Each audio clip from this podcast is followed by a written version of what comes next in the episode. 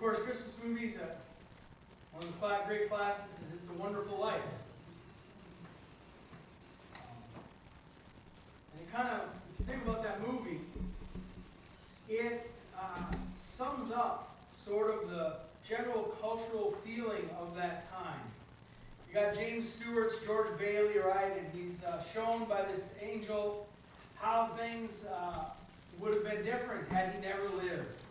And of course, the movie's filled with a philosophy of how much better it is that the person lives than that they never lived, and hope, and all that sort of thing, because it's a wonderful life. Now let's contrast that with one of the 20th century's most influential philosophers, Jean Paul Sartre, the uh, father of existentialism. He writes, We were a heap of existences, uncomfortable, embarrassed at ourselves. We haven't the slightest reason to be there, none of us, each one confused, vaguely alarmed, felt superfluous in relation to the others. And I myself, I too was superfluous. I dreamed vaguely of killing myself to wipe out at least one of these superfluous, superfluous, he really likes that word superfluous, which I can't say three times fast, existences. But even my death would have been superfluous, he writes in the philosophy to John Paul Sartre. Well, he was a lot of fun at parties, don't you think? Man, I wish I could have hung out with him. Francis Schaeffer, the great 20th century theologian, I don't know if you ever read Francis Schaeffer. Probably, I'm going to argue, he's the second greatest 20th century theologian. I I think Dallas Willard is the first, but anyway. He argues in his book, He is There and He is Not Silent, that man's rebellion against God has driven mankind below what he calls the line of despair. And he quotes Romans chapter 1, verses 21 through 22. He says, Book of Romans says, For although they knew God, they did not honor him as God or give thanks to him, but they became futile in their thinking. And their foolish hearts were darkened, and claiming to be wise, they became fools. And so Schaeffer, in response to people like Sartre, because that was really who he was writing about, was writing about the uh, late 19th and 20th century philosophers like Sartre and Nietzsche and people like that. He says, by eliminating God and his revelation from the picture, modern philosophy has plunged man into the abyss of ignorant darkness and hopeless despair. To stave off the despair, think about it. What do people do now? Spend their time watching cat videos on TikTok distracting themselves with all forms of entertainment because so often life just seems absurd and meaningless to them at best and hopeless at worst. And I think that's one of the reasons. Now, this is me talking, not Schaeffer.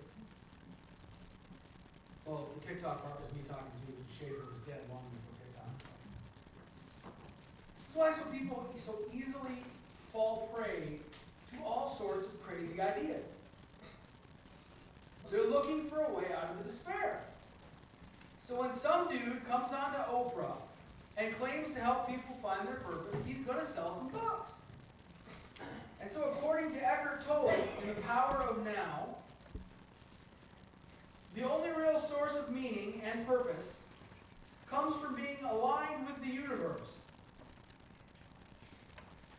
And the purpose of the universe is to bring the light of consciousness into the world. Now, you got to understand something. This guy has sold 3 million copies of this book in English alone, and it's been translated into 33 languages. Now, I'm not even sure what that nonsense word salad I just read meant. But people eat this stuff up. Because when you're sinking below the line of despair, as Francis Schaeffer calls it, and Oprah comes along, the herald and goddess of the New Age herself, and said, in case you're wondering, yeah, I'm not a big Oprah fan. if that hasn't been clear by now, says, listen to this guy. A lot of people are going to listen, even if his word salad is mostly wilted lettuce. See, this isn't a new problem. This is not just a problem of our modern age. Because the Colossians were suffering from the same problem. They were also being led astray by teachers with all sorts of philosophies and instructions that were counter to the truth of Christ. And it seems there were teachers, teachings that were taking the focus off Jesus onto all sorts of other rituals and heresies and things that led away from the preeminence of our Lord. Because remember, that's sort of the first big truth in Colossians that we encounter is that Jesus is preeminent over all things. Doesn't matter what it is, he's preeminent over.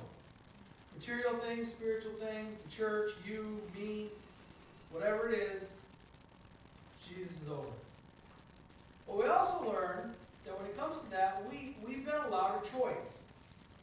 We can cooperate with Jesus who lives in us if we have put our faith and trust in him, and we can become more like him. That's one option. We can, we can cooperate with the work he wants to do in our lives so that we can become more like Jesus. Or we can resist Jesus who lives in us.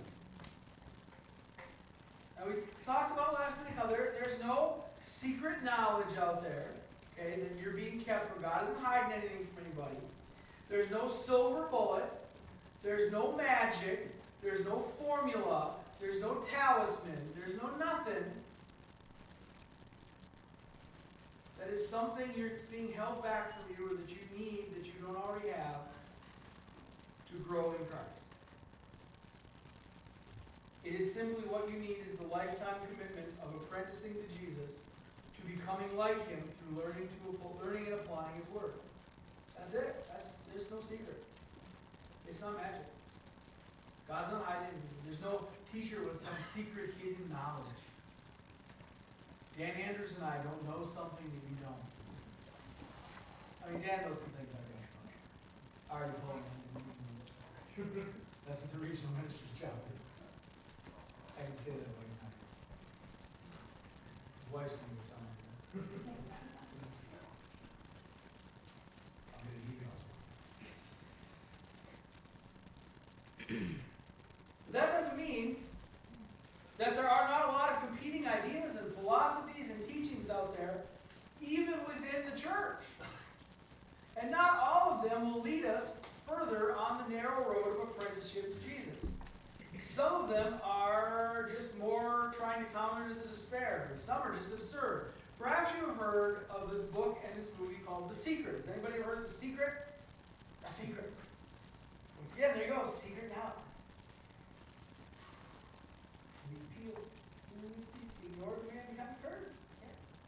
Right? And the, the secret is this idea of the law of attraction. That really what you need to do positively focus. If you need or want something from the universe, somehow the universe is granting wishes or something like, you know, the genie in Aladdin. Um, you ain't never had a friend like me. Um, you just got to really positively want it bad enough for the universe to give it to you. The law of attraction. And hopefully, I'm hoping that you, as, as people of the Bible, look at that and go, yeah, I don't think so. That doesn't fit with what the scriptures say. But yet, I can tell you there is a Christian version of the law of attraction, and it is called Name It and Claim It. But you just got to name what you want from God and claim that God is going to give it to you, and He will give it to you if you have enough faith. Well, I drove here in a Toyota van and not a Lamborghini, so I'm going to have to tell you. I tried to walk into that dealership and name it and claim it, and I was escorted off the lot. No, not how it works. It's not how it works. And a simple reading of the scriptures will tell you that's not how it works. So Paul begins this section that we're going to look at today of Colossians by exhorting us not to fall prey to these sorts of false teachings and worldly philosophies. He starts off by telling us, do not be taken captive. Verse 8 of chapter 2. See to it that no one takes you captive by philosophy and empty deceit, according to human tradition, according to the elemental spirits of the world, and not according to Christ. Captive here comes from the word for spoils of war. You're the spoils of war. And I kind of like that idea because the scripture is pretty clear that in so many places, in so many places, that there is a war on for your heart, soul, and mind. The enemy wants it. The enemy wants you to be led astray. And the world and its philosophies and the culture and the enemy want us one way, and the Spirit of God wants us another way. And then Paul tells us how we're taken captive. Because it's not like they're lining up out there, you know, to drag you off. But we're taken captive by philosophies and empty deceit, which are ideas that are incompatible with or contrary to the way of Jesus. All sorts of theories about God or life that are contrary to what the scriptures say. Things that sound good. Maybe they even sound sort of spiritual and sort of godly, but they lead to death. For example, things like the law of attraction or Eckhart Tolle. You see, I don't even know what he meant by that, so I can't even say it back to you because it's just so bizarre. Or maybe you've heard the concept of open theism. Does anybody know what open theism is?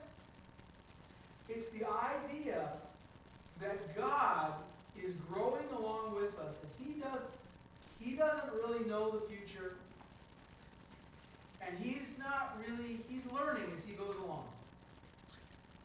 And He's getting better. Right? I mean, I mean, Grace is laughing because she's like immediately going, "That's the most absurd thing I've ever heard." but I can tell you, there are NEV pastors who are open theists. Okay.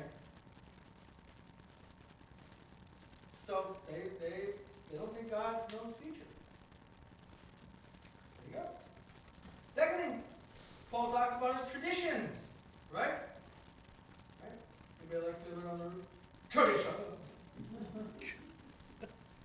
They're human ways of doing things that are not necessarily going to lead us closer to Jesus. Traditions. Okay? For example, God bless them, the King James Version only. Right? There's people out there who think that the only scriptures you can use are the King James Version. In fact, they believe that if you're a missionary and you go to another country and you need to translate the scriptures into their language, you're to start with the King James Version, not the Greek and Hebrew.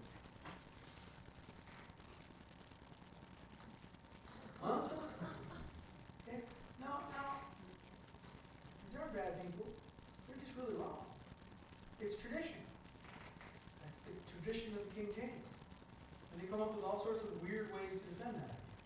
No, I'm okay with King James. Whatever. But I'm not going to tell you it's the only English version. I'm not going to tell you the ESV is the only English version. I can find problems with all of them. Then he talks about the elemental spirits of the world. I like that. That's an interesting comment. Now, commentators differ on what this means. Some commentators think that this is referring to demonic spirits that inspire false and deceptive teachings. Since he uses the word spirits. So, for example, of the elemental spirits of the world that would lead people astray would be an angel claiming to be Gabriel, visits a Bedouin who is meditating in a cave on Mount Hira in Arabia and begins to give him revelations that he writes down. And over the course of 23 years, he writes the Quran. Because that's how Muslims believe Muhammad got the Quran. That the angel Gabriel visited him in a cave while he was meditating over the course of 23 years and gave him the Quran. Now, other commentators think that the idea of elemental spirits here is actually more in line with what Galatians 4.3 says. Where it says, in the same way, we also, when we were children, were enslaved to the elementary principles of the world. Now there, if you read chapter 4 of Galatians, Paul's more referring to people being captive to worldly principles and gods who are no gods and idols and that sort of thing. But that when God sent Christ to free us from the world and its principles and adopt us as sons and daughters, we were freed from all that. So, in other words, prior to Jesus coming into our lives, we were living and enslaved to worldly principles and ideas, but now we're free from those things.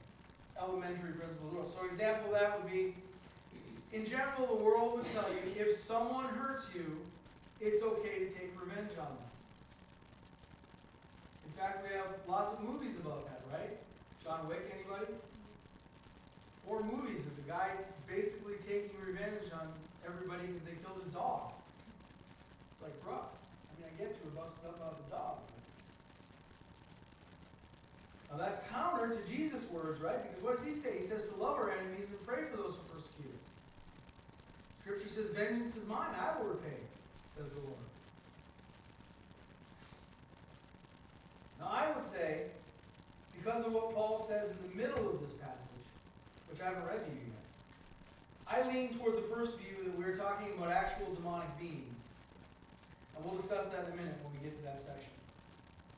But either way, whichever view you want to take on what the elementary spirits are, elemental spirits are, all these things, the empty philosophies, the human traditions, the elemental spirits of the world, they all can lead us away from Jesus and the narrow road of discipleship and his preeminence in our lives. They're all things that lead us somewhere that's not Jesus.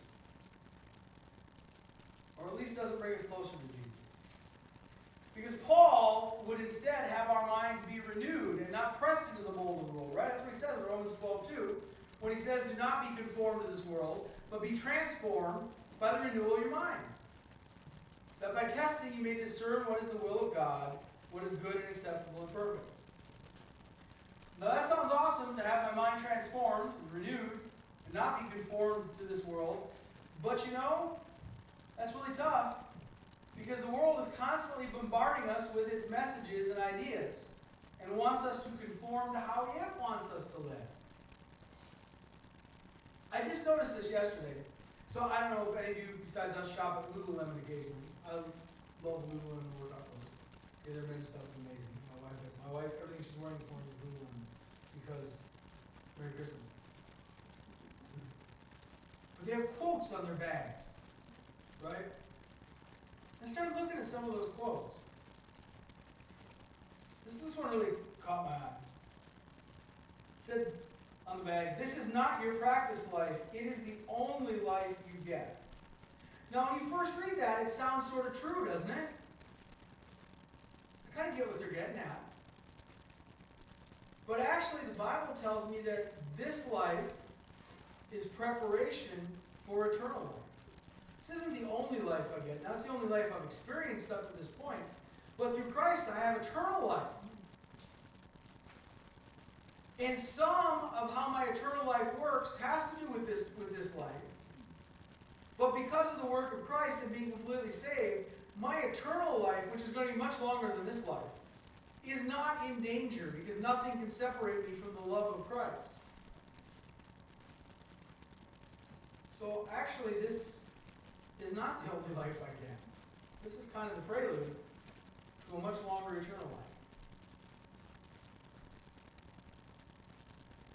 What probably makes it even harder is that to live as Jesus is to live really very countercultural. And it's easy to be misunderstood and it's easy to be reviled. I don't know if you've ever heard the apocryphal story about Billy Graham and some pro golfer. I, I have never been able to verify if the story is true or not, but it makes a good point. Some claim it was Lee Trevino, but I can find no conclusive evidence of this. But this golfer at some pro-am, I, I don't know if you know this, but Billy Graham was actually a very good golfer. Um, he was pretty much a par golfer, so I mean, it's pretty good. And he was playing in some charity pro-am event paired with some pro. And after the round of golf, came off. The pro golfer was pretty upset and just kind of disturbed. And someone came up to him and asked him and said, "Oh man, playing with Billy Graham, what was that like? Did he lay it on really, really thick?" And the golfer just shook his head and said, "He didn't have to say a word." Because when you live different, countercultural, it's shocking to. When we choose to cooperate with Christ living in us, we're going to live a different way. We're going to think a different way. But those philosophies that are around us, those cultural things, those worldly things, here in this world filled with despair and lacking hope, try to drag us into their mold. So it means to be conformed, right? To this world, be pressed into its mold. They're trying to drag us in. Counter to that is we have to cooperate with Jesus living in us, and we have to be trying to counter those things by filling our head with His Word and living according to His Spirit. But you know, even in church, we can get caught up in trying to press people into the way we think they should live, oftentimes claiming it's for their own good. And that's the next thing Paul confronts in verses 16 and 19. He says that we're not to be judged by legalism. Therefore, let no one pass judgment on you in questions of food and drink, or with regard to a festival, or a new moon, or a Sabbath. These are a shadow of the things to come, but the substance belongs to Christ. Let no one disqualify you, insisting on asceticism and the worship of angels, going on in detail about visions, and puffed up without reason by his sensuous mind, and not holding fast to the head, from whom the whole body, nourished and knit together through its joints and ligaments, grows with a growth that is from God. So before he's talking about worldly philosophies and ideas, now he's talking about religious ideas, spiritual ideas. Because when he's talking about festivals and new moons and Sabbaths, those are all related to the Old Testament works of the law of Moses. What he's talking about there. He's talking about Old Testament works. And then he also adds in religious ideas coming from other religions, demanding things like harsh denial of the body, right? That's what asceticism is. The denial of physical things. Or the worshiping of angels, which would take the focus off the worship of Jesus. The early church, you probably know if you've read through the book of Acts or you've read through Galatians, repeatedly has to deal with this question of what do you do with the Old Testament law? Even today, we have a variety of denominations who, in my opinion, have confused ideas about the Old Testament law. For example, Seventh day Adventists follow a Friday night to Saturday night Sabbath in which they do almost no work, do not go shopping, no sports, no partaking in entertainment, that sort of thing. Very much like the Jewish way of doing the Sabbath. When I was in seminary, I dated a gal for a few months. Yes, more than one woman in my life actually liked me. I know you're shocked, it's true. Okay. I saw the shocked look on some of your faces. I dated this gal for a little while who belonged to a church that did not allow shopping or eating out or anything on Sunday except church and home. You weren't allowed to do anything else. Maybe you've heard of the Hebrew Roots movement. Anybody ever heard of that Hebrew Roots? Okay. These are folks that claim that Christians are to follow the non-ceremonial parts of the Old Testament law. I say the non-ceremonial because they don't have any, they build a temple and they don't sacrifice any goats on Sunday. So mostly, it seems they focus a lot on the dietary law. Don't eat pork, don't eat shellfish, that sort of thing. And I think that's true because the last Hebrew Roots movement guy I met was wearing a nylon jacket with a cotton lining. Well, if you know anything about the Old Testament law, that is absolutely forbidden. You may not wear mixed fabrics.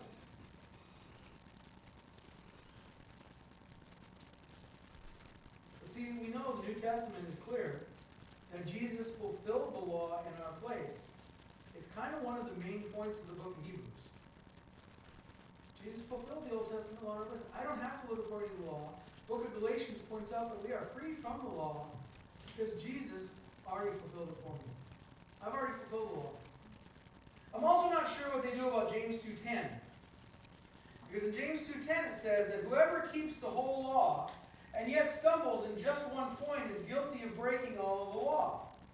There doesn't seem to be an exception there for the ceremonial law. It doesn't say whoever keeps the whole law, but you don't have to keep the ceremonial parts of the law just the dietary ones. Says whoever doesn't keep so you can't keep the whole law anyway, unless you build yourself a temple and find yourself a red heifer. Anyway. This has really brought home to me this whole this whole idea of these legalisms and these coming up with rules that do not bring people closer to Jesus. I was reading this story this week. This church in Indiana pastor brings a guy in to speak on young earth creationism. Okay, that's cool. I mean, so far, I'm, I'm, I'm down with that. I'm okay with that.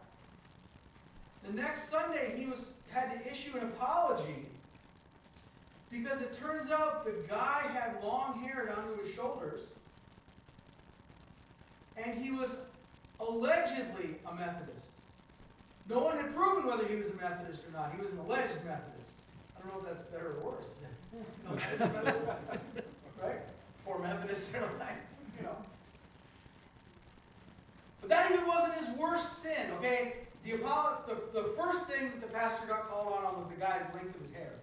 The second thing was that he was, some people thought he may have been a member of a Methodist church. No proof of this.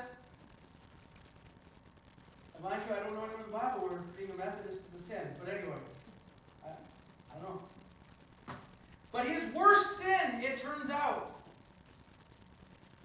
when he used scripture on slides, you know, scripture verses, some of them were from the NIV.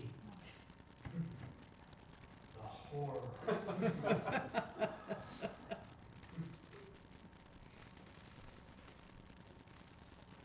See, it's these kind of legalisms that just take our focus off the way of Jesus. Now, if you want to use the KJV, God bless you. I mean, I, I still have scripture memorized from when I was a kid that was memorized in the King James, because that's what we used. Go to recite a verse of scripture and it comes out in King James. I don't think I've been hurt by that. if you want to use the King James, God bless you. If you want to wear a suit on Sunday and a tie, that's great. Or, or skirt for ladies. Whatever. That's great. I don't care. But don't make those things the standard of conduct for followers of Jesus and judge other people by it. You know, I'm, I hate to disappoint these people, but Jesus did not have a KJV. Neither did Paul. And yet he, he got by. Neither Jesus nor Paul had a tie. Didn't have any ties. In fact, I always the tie thing is funny. Do you know where do you know where the, you know what the origin of ties is? Anybody know? Where ties come from? In medieval times, you only had one fancy shirt generally. Even royalty generally only had one or two really nice shirts. So when you went to eat at a banquet where you wore your nice shirt, you wrapped a piece of cloth around your neck and over your shirt so you didn't get food on your shirt. Ties are a napkin, folks. That's where ties come. You're wearing a napkin around your neck, okay? So there you go. The next time you see me in a tie, I'm just gonna pick that thing up. They are, okay? That's what they were. I mean, the church I grew up in, you were not supposed to go watch rated R movies. Okay? I mean, I'm not saying all rated R movies necessarily have things in them that you should be consuming, but you weren't supposed to go rated R movies, that's fine. But yet, no one had any problem with anybody spending all day Sunday afternoon watching groups of guys try to massacre each other on a hundred yard long field. I don't know if you noticed, football's pretty violent sport. Especially if you're Ohio State, Michigan's doing it.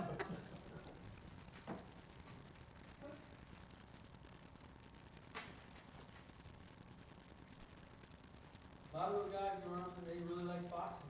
They used to watch boxing. I, mean, I'm, I'm just gonna say this, okay, if you think about it, and I'm not, I, I like boxing, so. But if you think about it, boxing is probably the most unchristian sport there is. You're literally trying to beat another person unconscious. I don't think Jesus would box, but whatever. Okay, Maybe next to fishing. Fishing's pretty unspiritual. You know why? That poor little fish was just in there, all innocent and swimming around looking for his next meal, and you deceive that fish with your lure to his death. I'm just kidding about that. But yeah, you didn't watch rated R movies because they were obviously afraid you might see someone dancing. Anyway. Paul's command here is to let no one, he says, let no one disqualify you means that we're not to let anyone judge our walk with Christ, who is in us, by judging us by these sorts of legalisms or false teachings. Now, we can call sin what the Bible says is sin. That's a different thing. We're not to create rules or demands and demand the keeping of rules by others that are not things Jesus and the Scriptures have told us. Remember, the Pharisees did that, right? They had rules to protect the rules so that you didn't break the law rules upon rules upon rules. And we know what Jesus said to them about it. And if you don't know what Jesus did, said to them about it, just go read your Gospels and you'll find out what he said about it. But what we do need to do according to Paul, is the middle part of this passage, is that we are to look only to Jesus. Verses 9 through 15. And he's talking about Jesus here. For in him the whole fullness of deity dwells bodily. And you have been filled in him, who is the head of all rule and authority. In him also you were circumcised with a circumcision made without hands, by putting off the body of the flesh by the circumcision of Christ, having been buried with him in baptism, in which you were also raised with him through faith in the powerful working of God is raised from the dead.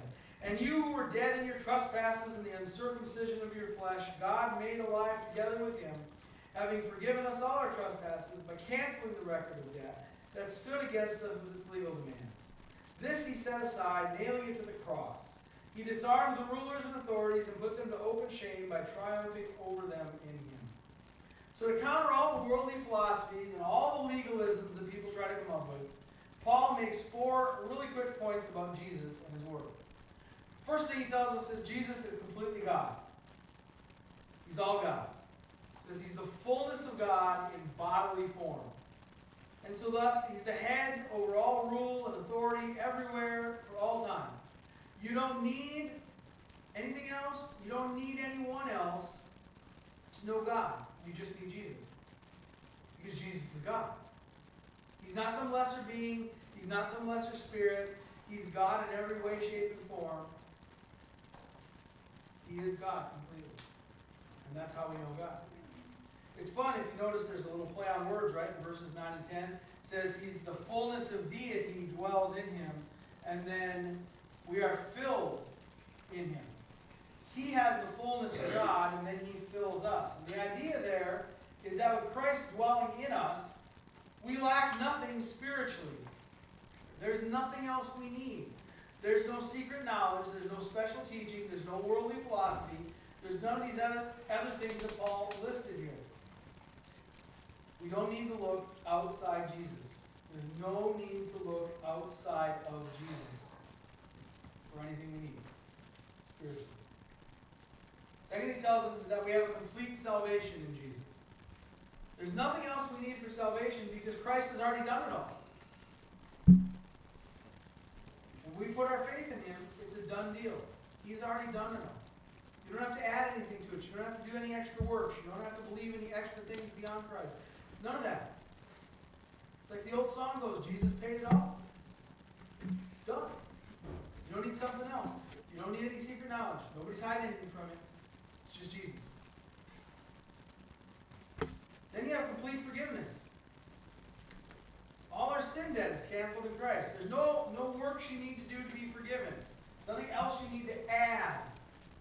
Because Christ has done it when he died and rose again, giving us the forgiveness of sins and taking our spiritual deadness and our physical death and giving us new eternal life. There's no, you don't need any legalisms. You don't need a bunch of rules because Christ already forgave us. You don't have to do anything extra. You certainly don't have to earn it. If you don't wear a tie on Sunday, you're not going to get kicked out of the kingdom. None of that kind of stuff. And then he also says we have complete victory. Remember, whenever you see that rulers and authorities thing in the Bible, it's pretty much talking about spiritual beings who rule over this fallen world. He says Christ conquered them completely. And yeah, we know they're still running around causing issues, but they are defeated. And we do not have to succumb to their schemes. This is why, back when we were talking about in verse 8 about the elemental spirits, this is why I lean toward the demonic powers interpretation. Because Paul is now making a point of telling us that those spiritual rulers and authorities are conquered foes. It seems to me that the reason he mentions them in verse 8 is because he's going to tell you that they're conquered here later on in the passage. We don't have to fall prey to those schemes if we choose to follow Jesus. And they are behind many of those schemes that are out in the world to draw us away from following the Lord. It is really easy to get caught up in all these things. The culture, to be captured by the philosophies of the world, it's so easy. Okay? There's a lot of craziness out there. It's also easy to get sucked into legalisms or to fall prey to ideas that sort of sound good, but they're antithesis of what it means to follow Jesus, or who God is, or what the Bible teaches.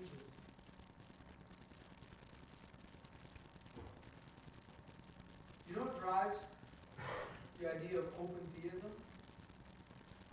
People don't like the fact that there's evil in the world. And so, to convince themselves that it's okay that there's evil in the world, they have to say, well, God's learning as he goes along. He doesn't really know what the future is.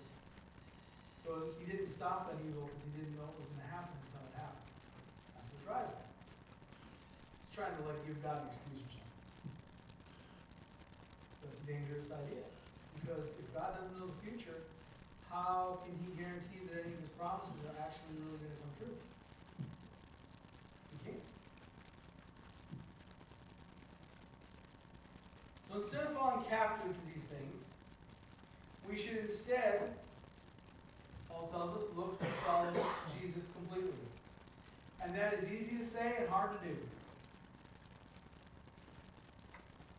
Because there's all sorts of stuff that happens in our lives and happens in the culture and ideas floating around and everything else that try to drag us down.